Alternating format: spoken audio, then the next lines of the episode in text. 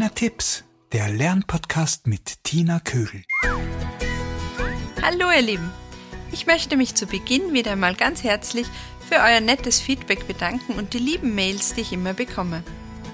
Diesmal war eine Mail von einer Mama dabei, die mir erzählt hat, dass ihr Kind in der ersten Klasse die Laute nicht so gut heraushören kann und hat mich gefragt, wie sie es üben können.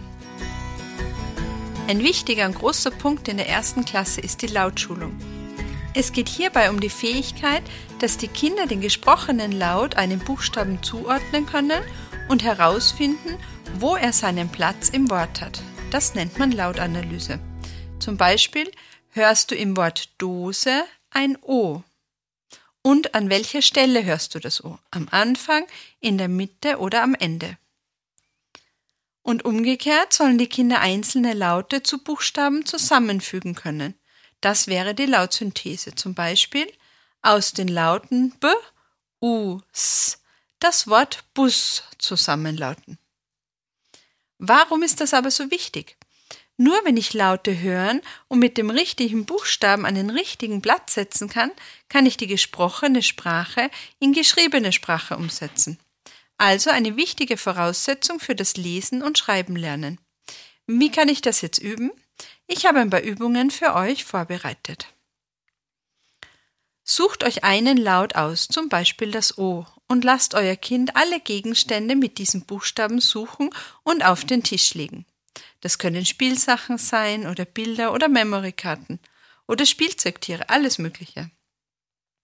Jetzt kann man jeden Gegenstand noch genauer untersuchen, ob der Buchstabe am Anfang, das wäre der Anlaut, das hören die Kinder leichter, oder am Ende steht. Und alles andere wäre in der Mitte, egal ob der Buchstabe an zweiter, dritter oder an vorletzter Stelle steht. Wenn dein Kind hier Schwierigkeiten hat, dann dehne das Wort.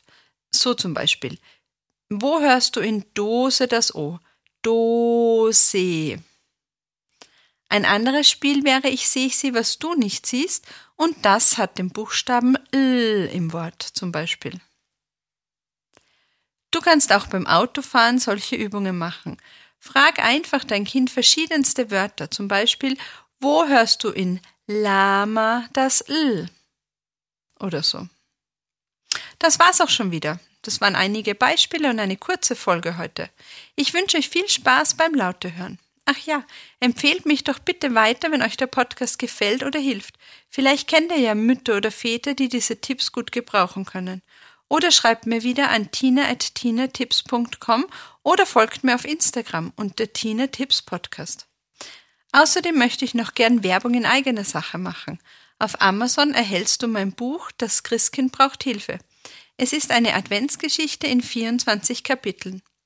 Das Christkind verliert nämlich seine Federn und bittet die Kinder, ihm dabei zu helfen, dass seine Federn wieder stark werden. Und was ihr mit euren Kindern dabei tun könnt, das verrate ich natürlich jetzt noch nicht. Mehr erfahrt ihr, wenn ihr das Buch kauft. Ihr findet den Link dazu auch auf meiner Homepage tinatips.com. Vielen Dank dafür und ihr werdet sehen, es eignet sich hervorragend für eine gemütliche Vorlesezeit im Advent. Bis bald, eure Tina.